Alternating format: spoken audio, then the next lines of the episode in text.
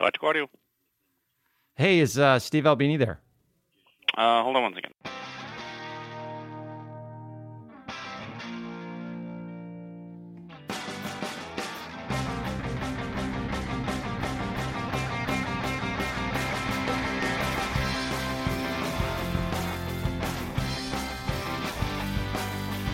This is A New Angle, and I'm your host, Justin Angle, marketing professor at the University of Montana. This podcast is my chance to speak with cool people doing awesome things in and around the great state of Montana. We are proudly underwritten by First Security Bank and Blackfoot Communications. All right, welcome back. Thanks for tuning in today. Hopefully, by now, you've had a chance to check out our new website, a newanglepodcast.com. Super excited about that. And thanks to our team of interns and Stefan Borsum for leading up the efforts there. They put a ton of effort into this thing. And I think it looks pretty darn good. So check it out. Let us know what you think and uh, tell your friends about it. Anyway, today's episode Steve Albini, legendary Missoula native, sound engineer, musician this guy is a big deal in the music industry, and he has a lot of interesting opinions about um, how music gets made and how it should be made, and uh, where value lies in that uh, in that industry. Uh, member of some pretty prominent bands, Shellac and Big Black, most prominently. Uh, he's the owner and operator of Electrical Audio in Chicago, which is a legendary sound studio. If you're interested in learning more about electrical audio and Steve's work, you should check out the episode of Sonic Highways. It's an HBO show and um, tons of great information there. Steve has worked with the likes of Nirvana, PJ Harvey, The Breeders, Foo Fighters, and he's got some very interesting views on value creation and creativity in music. And we talk about that today. Uh, what you'll probably see us dance around or hear us dance around is the notion that is capitalism really the right mechanism to be kind of the guiding structure of music? And Steve is a decided no on that. And it takes me a while to kind of figure out exactly how to ask him about that. Anyway, super interesting conversation. I really appreciate Steve's insights, his time, and his generosity. Uh, we'll turn it over to Steve Albini. So, anyway, thanks for doing this. Um, no problem. Excited to have you on. You're a bit of a legend here at the University of Montana College of Business. In fact, you know, you go Yikes. back. Yeah, I know. Um, you know, Jeff kind of overlapped with you in high school, but another uh, part of our family, Terry Carter, um, from Hellgate High School. Apparently, he says he played drums with you in a band called Just Ducky back in the day. Yeah, we had a we had a few drummers. We were pretty bad, and so the drummers didn't stick around very long. well, he remembers it fondly. He was pretty excited that we were going to have the chance to chat today. Um, I'd love to start off with just kind of take us back to Missoula in the 80s as a high school kid. I know you know you kind of left for Chicago for journalism, but um, uh-huh. what was it like growing up here? I mean, it's changed so much in the in the intervening years. Well, uh, to people who are there all the time, I'm sure that change is apparent, you know. Uh, but when I come back, and uh, bear in mind, I left in the summer of 1980. Okay. And uh, I came back sporadically. My folks still lived there for a couple of years into the 80s, and then my dad took a position at um, Montana State in uh, Bozeman, and so uh, they moved out, and my brother at that point had moved to California, and my sister had moved to Oregon. So uh, I didn't have any family in Missoula mm. for the bulk of the 80s, and so I, I I never went there. And I went back in the mid to late 90s on tour with my band Shellac. Um, and that was the first time I'd been back in probably, well, more than 10 years. Wow. And it it seemed very familiar. I mean, the geography and the just the layout of the city is immutable, and that's makes a very strong impression on you when you live there. You know, just right. the the feature landmarks of the Circle Square, the downtown area, the you know the Higgins Avenue Bridge, and then Hellgate, and the sort of sprawl that carries on toward the mall. I don't know, is the mall still there even? Yeah, Southgate Mall has sort of just uh, been renovated, actually. So oh, it's, oh, wow. it's, it's sort of an experiencing a uh, renaissance of a sort. The sort of social environment of Missoula also seems like seems pretty consistent over the years. You know, there's a there's a, a sort of a hint of uh, um, sophistication. You know, like maybe it might be an affectation, but there's there's a a, a little a slightly more worldly frame of mind in Missoula.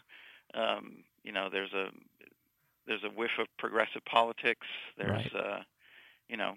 Uh, there's a there's a kind of an intersection between the sort of general Montana leave me alone libertarianism and the sort of uh, hippie lefty uh, be free in your mind and body kind of thing um, that is pretty well embodied in Missoula, and uh, I, that was one of one of the principal things that I liked about it. And the town is small enough that you know there aren't that many bars, so you would see all kinds of people in at the watering holes. Right. You know, like if you went to the Amvets or the Missoula Club or the Stockman, you would see like all kinds of people there all the time. Like you'd see ranchers and students and artists and musicians and vagrants, you know. Right. And uh, that's one of the one of the things that I like about the culture of Missoula is that everybody rubs elbows with everybody, and everybody gives everybody room to be whoever they are. You know. Yeah, and I think that's I think that's still true. However, it is um, you know one of those things that is maybe under threat a little bit as the city grows. I mean, there's tremendous amount of development going on in the downtown Mhm. corridor. You know, and, and I don't want to get us too off topic, but yeah, it's it's a it's an issue that I think that the city and those involved in planning for the future will sort of have to address is how do we kind of maintain should we maintain and how do we maintain that uh, that spirit because you're right it's sort of a you know come as you are and uh, anything goes kind of culture down there so you um you left for northwestern university to pursue Mhm. journalism um, tell us I didn't really pursue journalism. I was in a journalism program in college, and I got a degree in journalism. And I worked on newspapers as part of my the degree program. They set you up with um, a, a sort of a general assignment reporter position at a small town newspaper. So I did that for a year or so, and then I I wrote for fanzines for music fanzines, punk rock stuff. okay I didn't really pursue journalism, so are you going to chicago for the music good when scene you say that. Did, so then were you going to chicago solely well not solely but primarily for the music scene Well, when I came to Chicago, it was to go to school, and it seemed like a nice um, sort of side side benefit that Okay. there was a really active music scene here. And but eventually, over time, that sort of became my entire social circle and my entire professional existence was the music scene in Chicago. Um, but it, you know, when I came out here, it, it was to go to school to get a degree in journalism so I could get a job as a journalist. But while I was here, I got so ingrained in the music scene that my occupation, like whatever I was doing at the moment for a living, was really just a life support system for me being involved in music and me being involved in the, the social milieu of the music scene. Sure, and you're playing it in in various bands, trying to make a go of it. And um, at what stage, you know, to talk about you know, sort of the the the work you're doing, both as a musician, but also starting to emerge as as somebody to go to for recording and production. Well, the you used an interesting phrase there. You said, you know, I was played in various bands trying to make a go of it, and there's a there's a perception in the mind of a lot of people who don't play music that um, a goal of musicians is to be professional musicians. That is to have the band be successful and be their livelihood Okay, right? And um, in my circles, that is in the underground music scene and the punk rock scene, um, that would have been an insane fantasy. Hmm, So no one ever harbored those notions. No one ever thought, yeah, this band is going to be my occupation. okay, What they thought was, this band is going to be awesome, and I'm going to do it as long as I can, right? So that was the frame of mind. I think it's it's important to make a distinction between the notion that a working musician uh, is only legitimate if it's his profession, and the great, you know, overwhelming class of musicians like myself who are in bands because it's an awesome thing to do with your time, and you're willing to work a full-time job to support it in the same way that I would support you do it to support a wife and family. Sure. Right. Yeah. So, um, with that frame of mind, you can do it a lot more because you're you don't expect it to be popular. You don't expect other people to like it. You don't expect it to earn you a living. Um, and that was the frame of mind that all of my peer group had.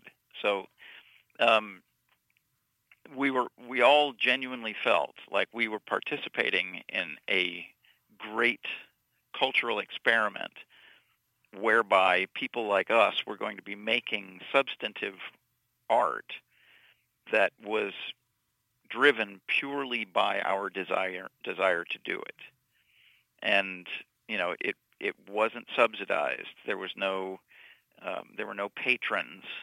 There was no market for it. There wasn't any no external means of support for any of it. And I think that's the thing that made that generation of underground music distinct was that it it was at its core separated from industry and commerce. Sure. It it was a thing that existed for its own sake. Is there is there um, somewhat of a disdain for industry and commerce embedded in that perspective? Absolutely. I mean, yeah. if you if you are doing things for their own benefit, for their own, you know, for the sake of them being awesome, and you see people doing things for the sake of acquiring cachet or popularity or fitting to to fit in with a, a preordained concept or preordained market. Right. It's hard to res- restrain yourself from being derisive toward that mm-hmm. because that just seems like it's a mockery of something, you know. Um, and it, it must be the way NFL players felt about arena football or um, the you know Hooters football or whatever all the other things. Yeah, were, exactly. You know,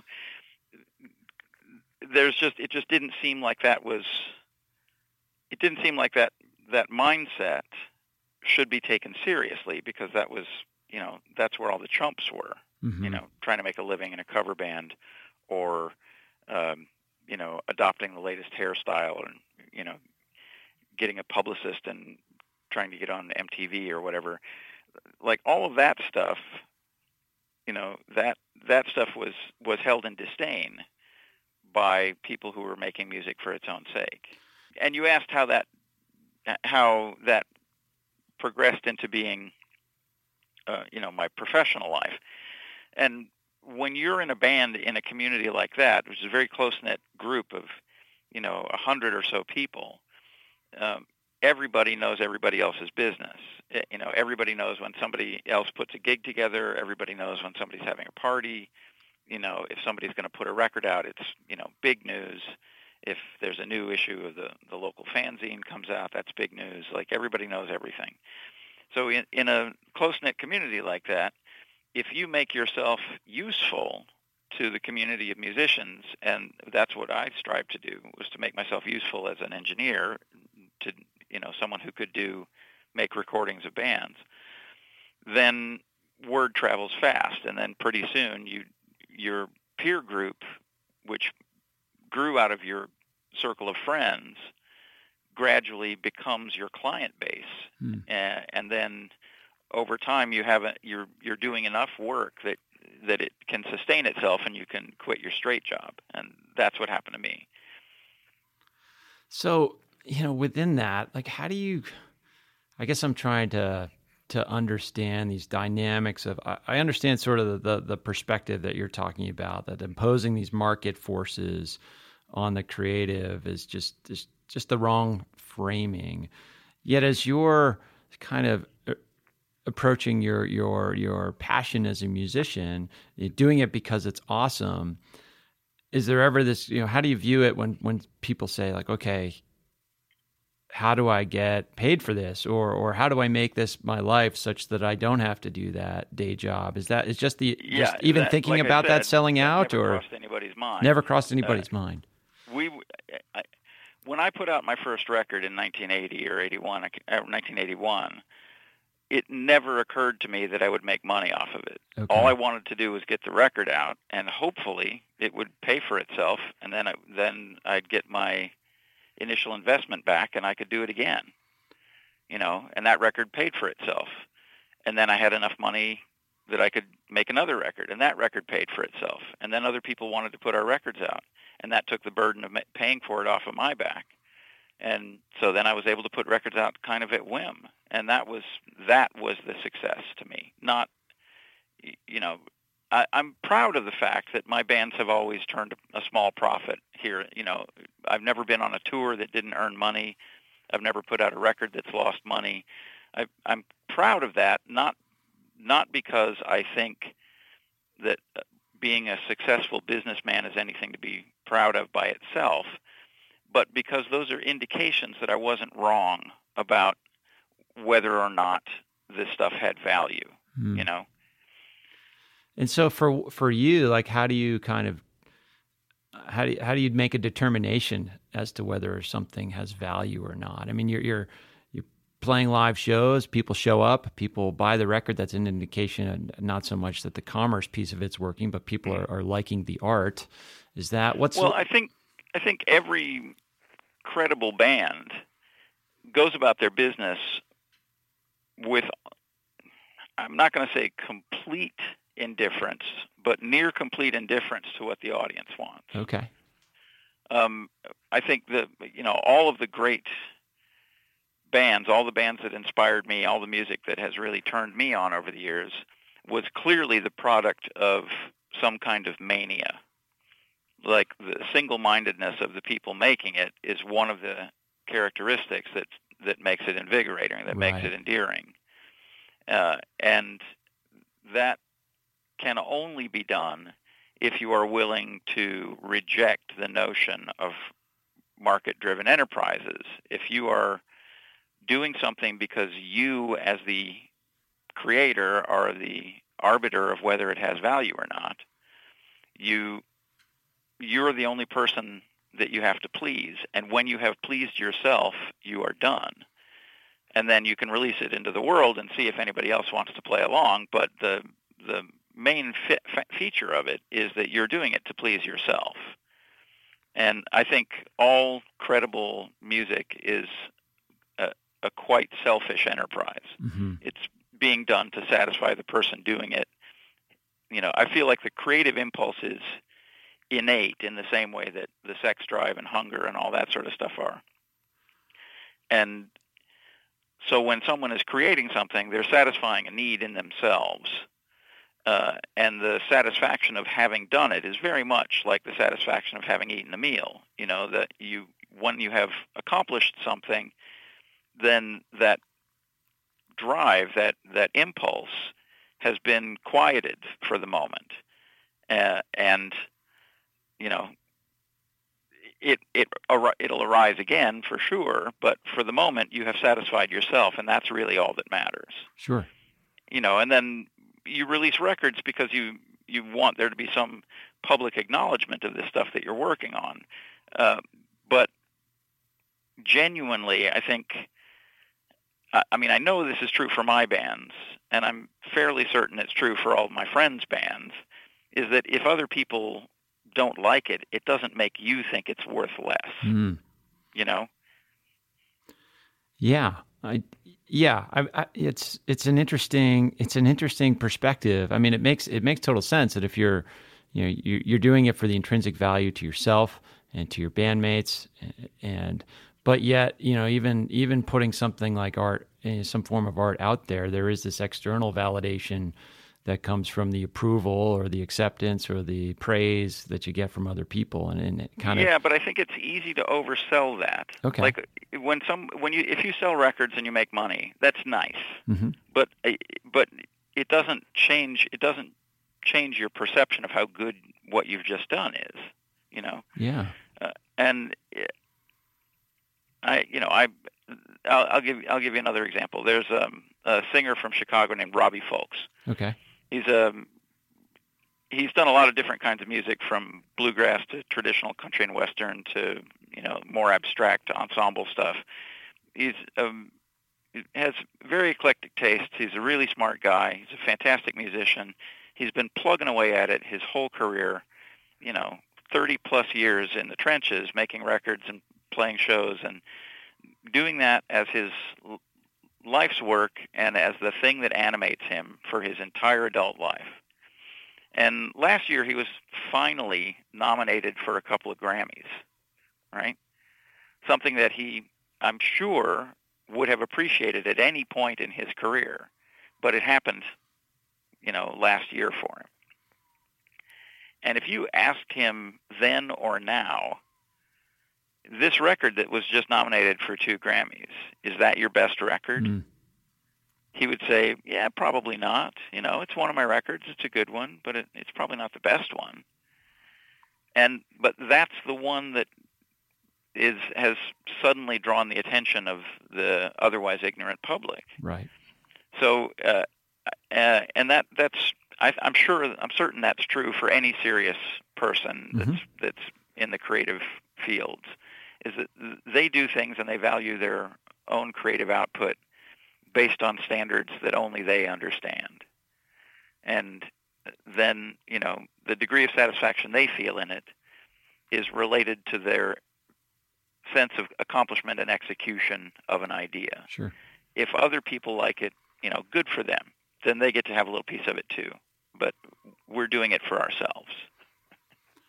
Yeah, I mean, it's what you're describing just sounds like the essence of creativity and the essence of art in a way. And then and then that actually transitions into this this you know I've heard you speak about how messed up the industry the music industry is. And may, maybe this is the fundamental reason why if you impose these market forces on a creative process that just shouldn't does does is not congruent with market forces. Well I, being fair most of my complaining about the music business was during the 90s when there was a music business. Okay. Yeah, so maybe tell us that history a little bit. Or or rather when the music business was a synonym for the record business, mm. right? And that was the case through the 90s and drizzled on into the new millennium, but um, the record business really is now like a small sidecar to the music business, which on a pop music scale is about celebrity and stardom. Yep. But on, on the scale that I'm familiar with, um, on the working musician scale, it's about live performance primarily and making recordings as a document of the progress of your music over time. So the recordings tend to be seen more as documents than products. Whereas during the record business era, the recordings were the product. And if the band could tour and make people buy more records, that was great, but that didn't really matter so long as people bought records. And now the records are more of an inducement to get people to come see the live performance because that's where all the money is. A New Angle is underwritten by First Security Bank and Blackfoot Communications, two cool companies doing awesome things all over Montana. This is Sam Schultz, and you're listening to A New Angle. Well, do you think that actually ends up um, bringing the market back around to a, a, a, premise that you'd be more accepting of? That the if the if the records are just documents, you know, and, and not well, designed um, to make a profit. Well, records it during the during the heyday of the record business, um, the making of the records was done at the behest of the record labels primarily. Yeah. Right. And now records are made at the behest of the people whose name is on the cover. Like if somebody wants to make a record of his music, he does. It's rare that someone is making a record to satisfy a contract where that obliged them to make a record, whereas that was commonplace in the 80s and the mm. 90s. You know, um, so uh, I feel like the the impetus behind making records now has shifted, and the control and the direction and almost every aspect of it is now under more firm control of the bands, of the people whose name is on the cover.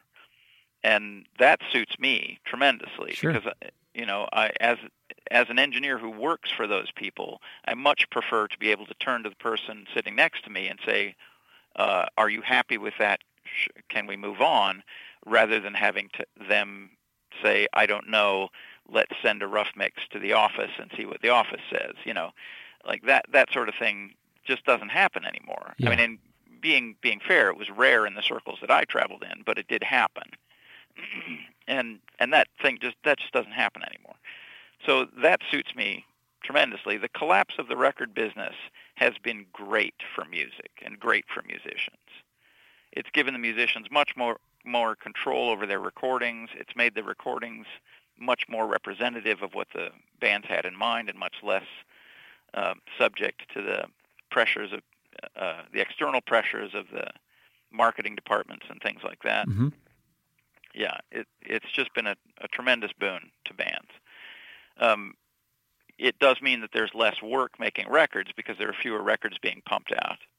Um, but that also means that the records that are being made are generally speaking somebody's life's work and someone is very heavily vested in making this record and so it means a lot to them. So it's much more satisfying to work on. Maybe talk about how that has, you know, how that trend has interacted with your work at Electrical Audio and, and the dynamics w- within the studio. And I know you've said it's in other places that it's been one of those projects that's, you know, institutions really that's been, you know, on the verge of, of bankruptcy on a couple of different times. How, how have these forces kind of played out in, in, in terms of the studio? Well, when we opened the studio, I started making records informally in the 80s. Okay. And then I bought a house in 1985 or 86, somewhere in there, and, and I built a studio in that house, and then I operated out of that house f- until for the better part of 10 years. Um, and then we bought the building that Electrical Audio is in in 1995 and spent a year and a half or so building it out. And then the first sessions were done here in the spring of 97. Um, so now, for more than 20 years now, we've been making records out of this building, and so that's a pretty long stretch in the in the life cycle of the of an of a bu- business or an industry. Mhm. You know, so I've seen a lot of things change, and the the biggest change has been that this the dumb money doesn't exist anymore. Okay. In the 90s, there was this kind of a feeding frenzy where the big record labels were trying to find the next Nirvana or whatever, and so Yep. There was a lot of dumb money being thrown around just on a whim. People were being signed and b- being sent into the studio to make a record, and um, we didn't get a lot of that uh, stupid money business, but we got some, and then the carrying on effect of that was that the smaller, more smaller independent labels also had more money to play with because there was a big upturn in the interest in rock bands. Sure. So, um, so in, independent labels had more money and they were making more records, and we did get a, a, lot of that business. Our primary clientele has always been independent and underground musicians making their own records or um, making records at the behest of small record labels.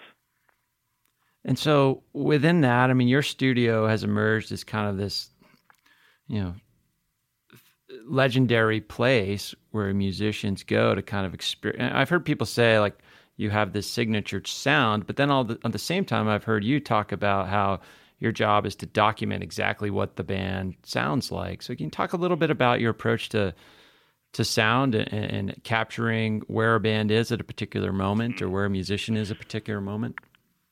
Well, one of my formative experiences as a as a guy in a band was seeing one of my friends' bands go into a small studio at the time and get started on a session to try to record a record.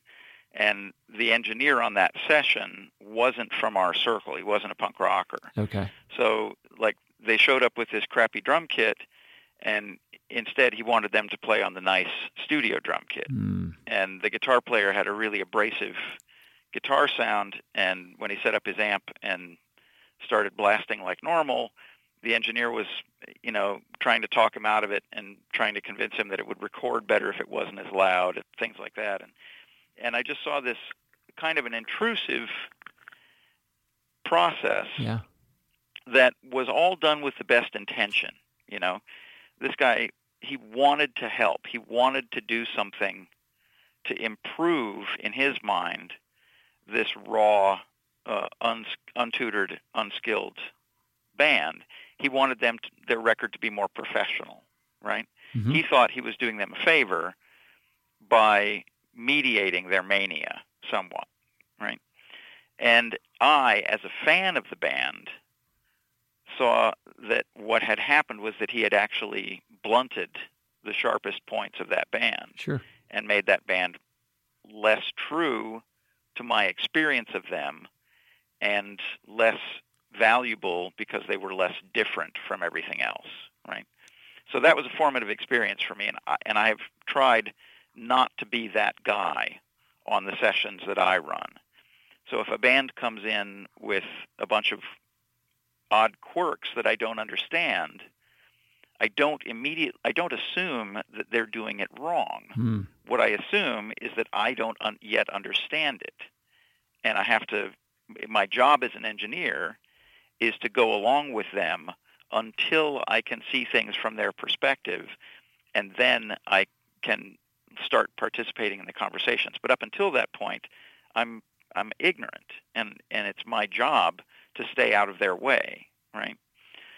So that's where the that's one of the root causes of my behavior in the studio is that I don't want to be the guy that weakens a record by trying to improve it, you know.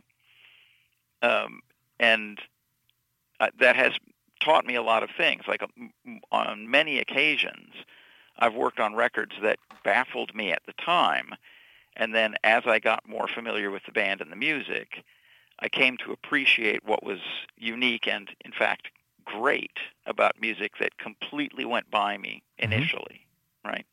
Every kind of music has its own soul and its own Uh, purity and its own reason. And if you let it be, if you let it be itself, then you have the potential to learn from it. But if you're always trying to manipulate things so that they fit your paradigm and your perception, your preconception of music, then you're cheating yourself out of the experience of learning from all of this new and different music that you're exposed to. I had that frame of mind kind of confirmed for me. There was a, I had dinner with John Peel, the great BBC DJ, uh, who had run a groundbreaking radio program for the better part of 40 years, where he was constantly exposing new music to his audience. And his shows were inspirational. You were always hearing something that you'd never heard before, and it was always great, right? And he listened to new music that had been sent to him that he was ignorant of. He was listening to that music for hours every day. Stuff would come in in the mail, and he'd try to listen to every single thing that people sent him, right? What an incredible, overwhelming deluge of material that was. And Mhm. I'm, I'm, I was just in awe of his diligence and his respect for those people and, and putting hours of his day every day into educating himself about new music. And he said something I thought was really brilliant. He said that if he heard a record and he didn't like it, he didn't assume from that that it was a bad record. He just assumed that he didn't understand it. Yeah. No one, in his mind, no one would go through the trouble of recording and releasing a record and then sending it to him if they thought it was bad. Mm-hmm. They did that because there was something that they thought was great in there. And if he is deaf to it for the moment, the failing is on his on him. Right? And when I'm in the studio, often a band will do something in the studio and I, I'll think that there's something has gone wrong in a take or whatever, and I'll draw their attention to it and say, hey, was that supposed to happen there? And they'll say, oh, yeah, that's how it goes. It goes that way every time. Um, and then that's a moment of enlightenment for me where I thought they were making a mistake, but in fact it was a listener error. Yeah. It was a, it was a mistake on my part to presume that the music was going to go in one direction when in fact it didn't. Sure. Right. So uh, I I feel like that concept has been key for me to be able to adapt to record many different styles of music and many different kinds of people without being judgmental and without, you know, trying to steer people into a, particular sonic direction. Is there is there a particular example with a, with a particular band that stands out as as uh, you know a moment where that that perspective kind of solidified for you? Well, one example of a band that I didn't really get initially, but then became one of my favorite bands, was uh, there's a long-standing sort of um, art rock band from Chicago called Cheer Accident. And they've been going for a very long time, but the core aesthetic of the band, the experimental nature of the band, and their commitment to certain progressive musical ideas has been there from the beginning. Um, and my first exposure to that band didn't get it. It it sounded retrograde and like sort of like an archaic kind of prog rock, and I, I really didn't didn't appreciate it. Uh-huh. As a fan, I didn't appreciate it. I worked on one of their records, and as an engineer, it presented a bunch of interesting challenges as an engineer that I enjoyed solving. Right, I enjoyed working on the record from a technical standpoint, but I didn't get the music at all.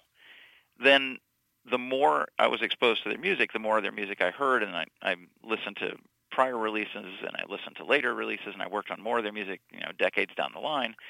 Um, I, I have begun to, you know, you begin to see the thread of continuity through all of these projects over the years, and you begin to appreciate exactly how great the arc of a single idea can be, that it can go for decades and permute many, many, many times, go through many, many permutations.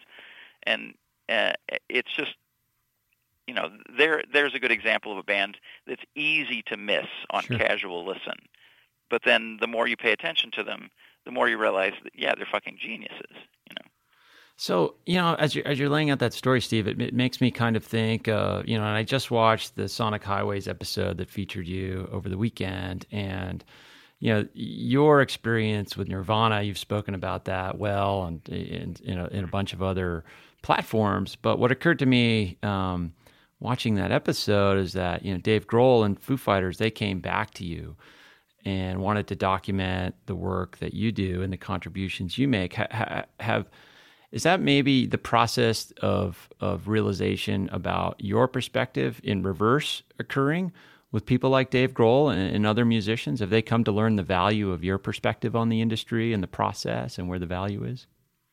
Uh, I don't know. I, mean, I feel like the industry collapsed of its own weight. Okay you know, the fact that I was right about how crooked it was doesn't have any bearing on the fact that it just failed to be. It's no, it became no longer profitable. Right. Right. It didn't collapse from some kind of moral pressure. the the industry collapsed because they couldn't squeeze any more blood out of out of the artichoke. You know? Sure, sure. Eh, and but I guess yeah, I mean I, for for a band like Nirvana that they kind of they they went through this sausage making process and you kind of you know, were were part of that. Not not a contributor to the sausage, if you will, but um, you know, but then a guy like Dave Grohl comes back, and you know, he's in the heart of it uh, uh, within Nirvana, but then he comes back and and maybe says, well, actually, you know, Steve had this really important perspective that maybe we weren't courageous enough or or or whatever powerful enough at the moment to to realize. Does that framing make sense? Well, I don't know. I didn't. I I don't I don't buy the sort of mythological parallels, you know, okay, where like okay. I, I'm the seer that no one believes or whatever. Um, I don't I don't really buy that. I feel like I had a perspective that was based on my perception and my experience with certain a certain part of the music business. If you had been insulated from that part of the music business and you had only had good experiences, then you would think I was a lunatic, you know, um, and rightly so. So I feel like I feel like my perspective at the time was valid at the time because I wasn't speaking wishfully. I was speaking based on observations. You know, um, there's a there's a kind of a fantastic notion of being a musician where you write a few songs, somebody hears them, they are inherently valuable. Um, then you you have a career and you are you know you can live the rest of your life based on your this one period of creative productivity, right? Sure. And that that kind of fairy tale just isn't practical at the moment. You have to be continually doing work and continually putting stuff out in order to have a viable career as a musician now. Um, and I think the people in the punk rock underground appreciated the productivity and the creativity and didn't really see the value in trying to do it as a day job. And and I think that perspective is now more common just because the the psychic reward of executing a creative concept is now the same or greater. And the carrot of the potential rock star status is now much weaker of an attractor. You know, mm. it's it's much less likely that people will think, yeah, I'm going to be a star and sell a bajillion records. I think there are there are other avenues to star stardom now that people who are eager for stardom rather than creative satisfaction can exploit. You know, just look at things like the rise of the YouTube star or mm-hmm. the Instagram celebrity or whatever. Like there are means of acquiring celebrity now that don't have anything to do with your creative output and and so the the two are less conflated, you know. Yeah, although and that's a pro- that's a product of a of a general change in the culture, and it's I don't think that there was a eureka moment on the part of the artistic community that was like, hey, now we can be pure artists because we don't have to sell records anymore. You know, right. I don't think that's I don't think that happened. I think it's just you know the the notion like the the concepts of celebrity and uh, creative output have diverged, and they're no longer even even partially bound. Right, and, and, the pathways to success on either dimension are are a little bit more clear because the two are not as conflated. I would think. Yeah, and there are a lot more options for both. Like, right, if right. you are in a band now and you want to put your music out, you no longer need to press up a record you can record a band practice on your iPhone and put it up on YouTube that evening. Mm-hmm. And you know, the following morning, you can have a, a million people could have seen it. Right. you know, like that's that is an incredible development in terms of, you know, the sort of raw communication aspect of the creative enterprise. The fact that that there is no barrier now to you presenting your music to the world is fucking fantastic. You know, when I wanted to put my record out, I had to save up a bunch of money. I had to record a record. I had to mix it. I had to save up a bunch of money. I had to get jackets printed. I had to get the record mastered. I had to get the records pressed and shipped to my apartment. I had to lug them up the stairs. I had to try to convince people to buy them over the phone. you know, yeah, like, it was just so much more work.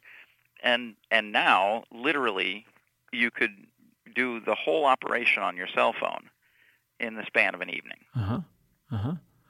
And so, what is? I mean, that's got to put a lot of pressure on your studio.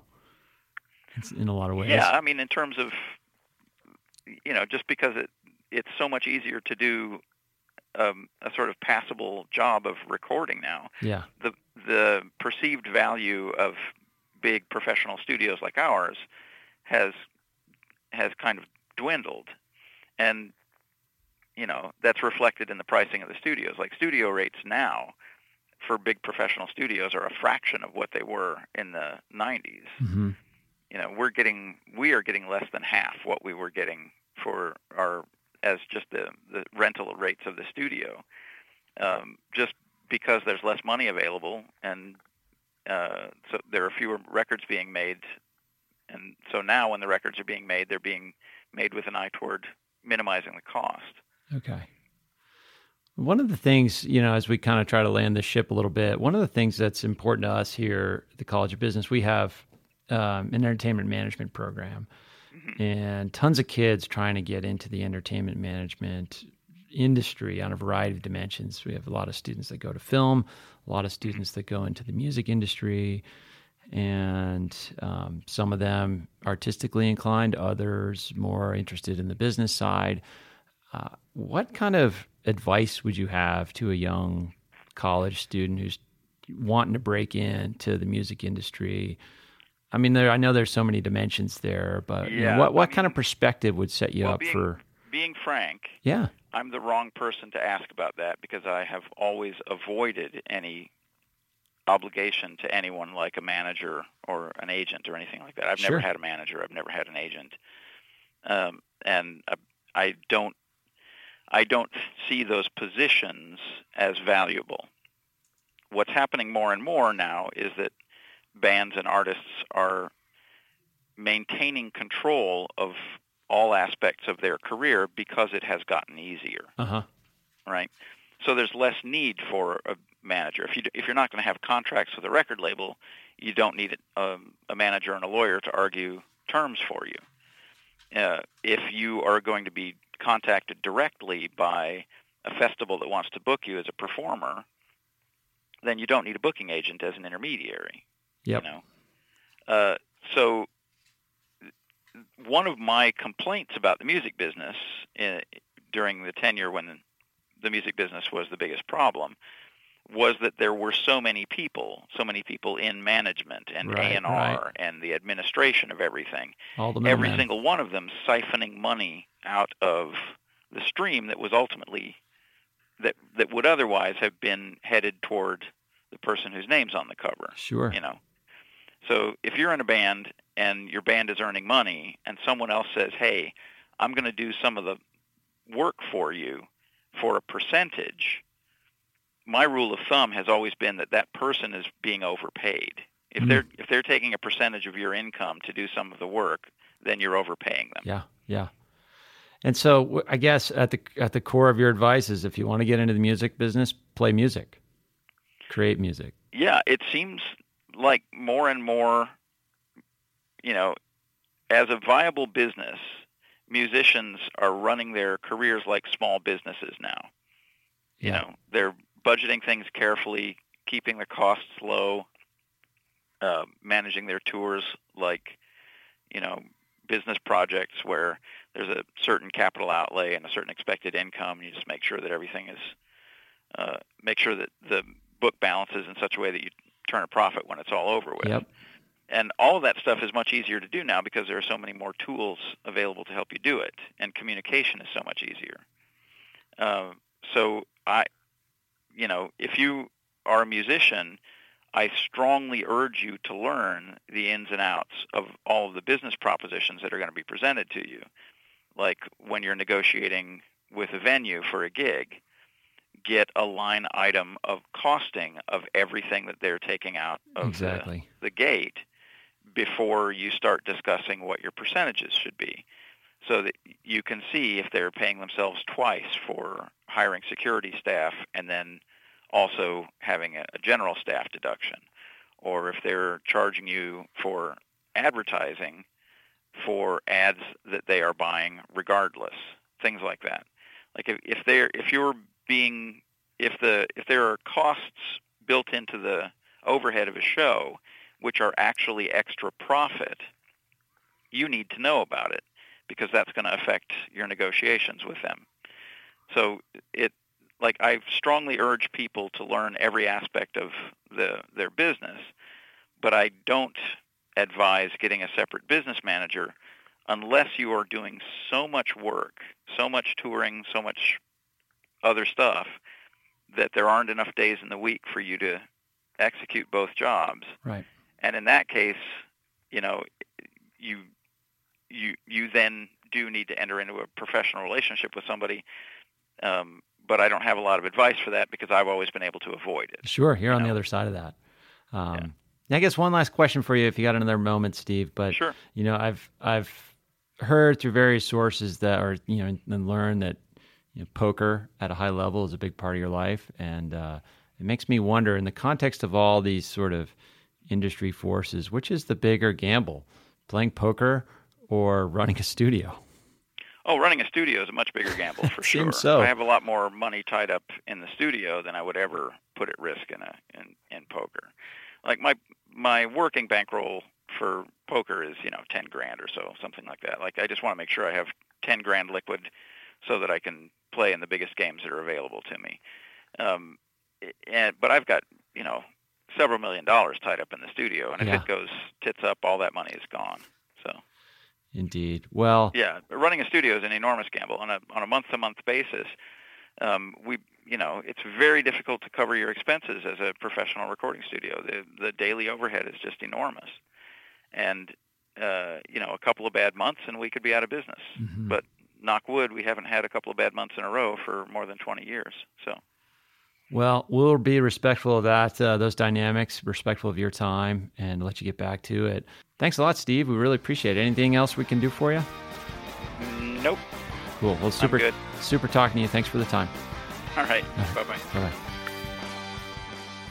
All right. Hope you enjoyed that conversation with Steve as much as I did. And uh, I hope to actually pick his brain again and just start out with, hey, man, tell me everything you think that is wrong with capitalism. And we'll, we'll, we'll sort of build an episode around that theme. So stay tuned.